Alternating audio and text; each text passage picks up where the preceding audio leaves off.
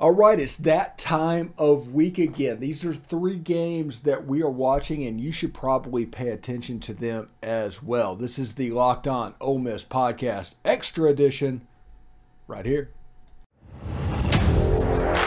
You are Locked On Ole Miss, your daily podcast on the Ole Miss Rebels, part of the Locked On Podcast Network. Your team every day.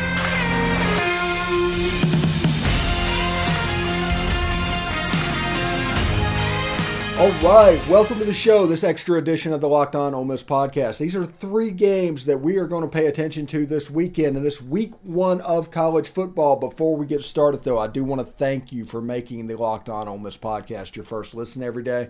We are free and available wherever you get your podcast, including YouTube. So subscribe to the YouTube channel, hit the bell for notifications, and of course, upvote the video itself. Anyway, three games that we're paying attention to.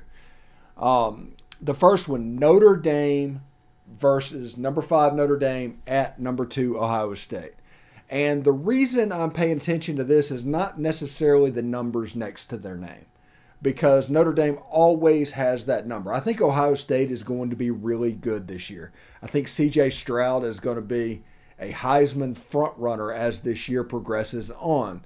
I just do not know exactly what to think about Notre Dame. They have to break in a new quarterback. All of this is on reputation, so I don't know. So it's going to be possible that Ohio State wins this game by four touchdowns, and everybody's going to say, hey, Notre Dame is overrated as always. That might be the case. And this game might show us exactly where Notre Dame needs to be. Maybe they're the 17th best team in the country.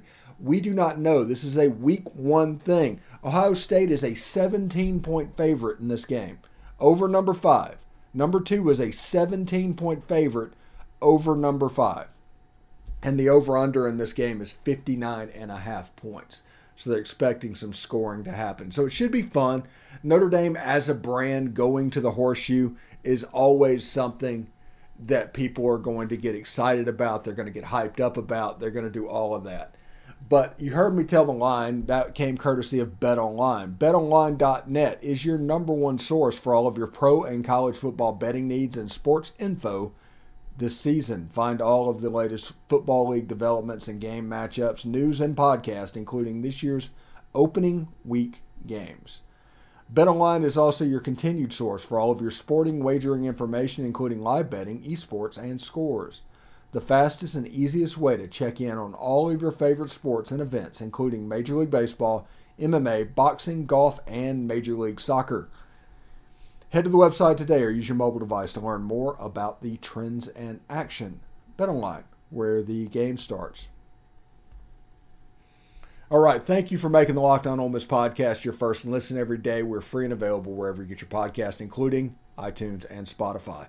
Be sure to give us a five star review on there. You can say whatever you want to say. Just make sure it's a five star review. That'll help others find the podcast in the future. It doesn't matter if you like it, if you don't like it, somebody else might. So if I, we'd appreciate it if you would do that. So the first game obviously was Notre Dame and Ohio State. The second game on our list is Cincy at Arkansas. Cincinnati, who was in the playoff last year, going up on the hill in Fayetteville, Ole Miss's House of Horrors there and they're going to play a game. And Cincinnati, I think, is ranked because they were in the playoff last year. This is another team that I have no real idea how good they are. I think Arkansas is going to be pretty good. They have some deficiencies on the defensive line that kind of could rear up and bite them as the season progresses.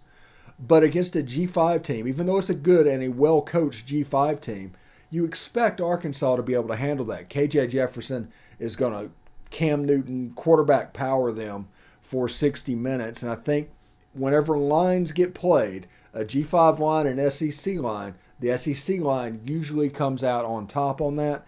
I'm expecting to see Arkansas win this game. Arkansas is a six and a half point favorite on the hill. The over under in this game is 52 points. If you disagree, you can go to Bet Online and kind of put your money where your mouth is on that one. Now, the last game of the day is interesting. It is number 11 Oregon versus number 3 Georgia. And I say versus on that because the game is in Atlanta at Mercedes-Benz Stadium and it isn't in Athens even though it's technically not a home game for Georgia. it's going to be a home game because it's two hours away from the campus as opposed to the other side of the country. So that stadium is going to be a lot of red. Now, Georgia lost most of their defense. Now, they've recruited well enough, so the stars that are going to step in, we don't even know who is going to be the stars on this defense moving forward, and they're going to be good.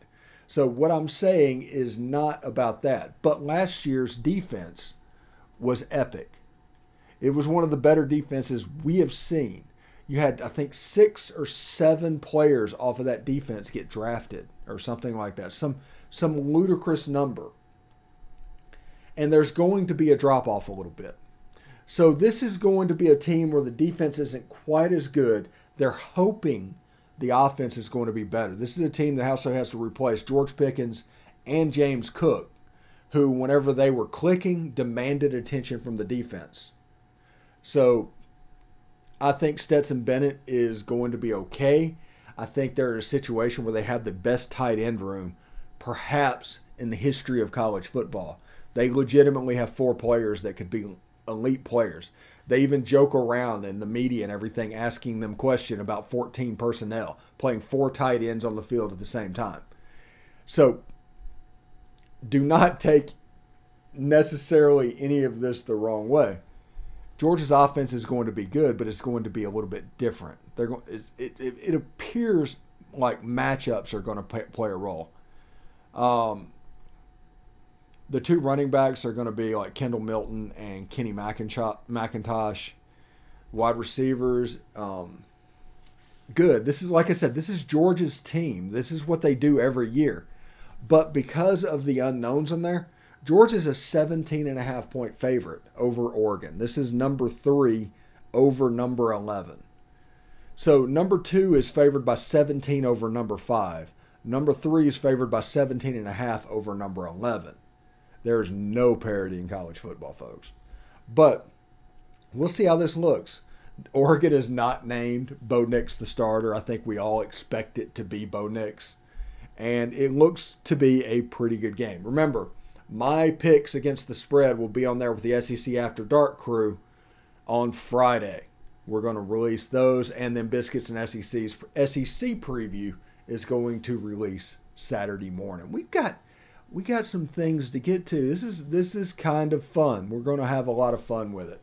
So anyway, thank you very much for tuning in to this show. We're going to try to do this every week, three games that we're watching, and just to let you know what's going on and kind of, you know, be there and be present and, and start a conversation. So if you have any questions or any other games that we might have missed or anything about this weekend, please put it in the comment section below. That would help us out greatly, and we would appreciate it very much. So, thank you very much, and we will see you later.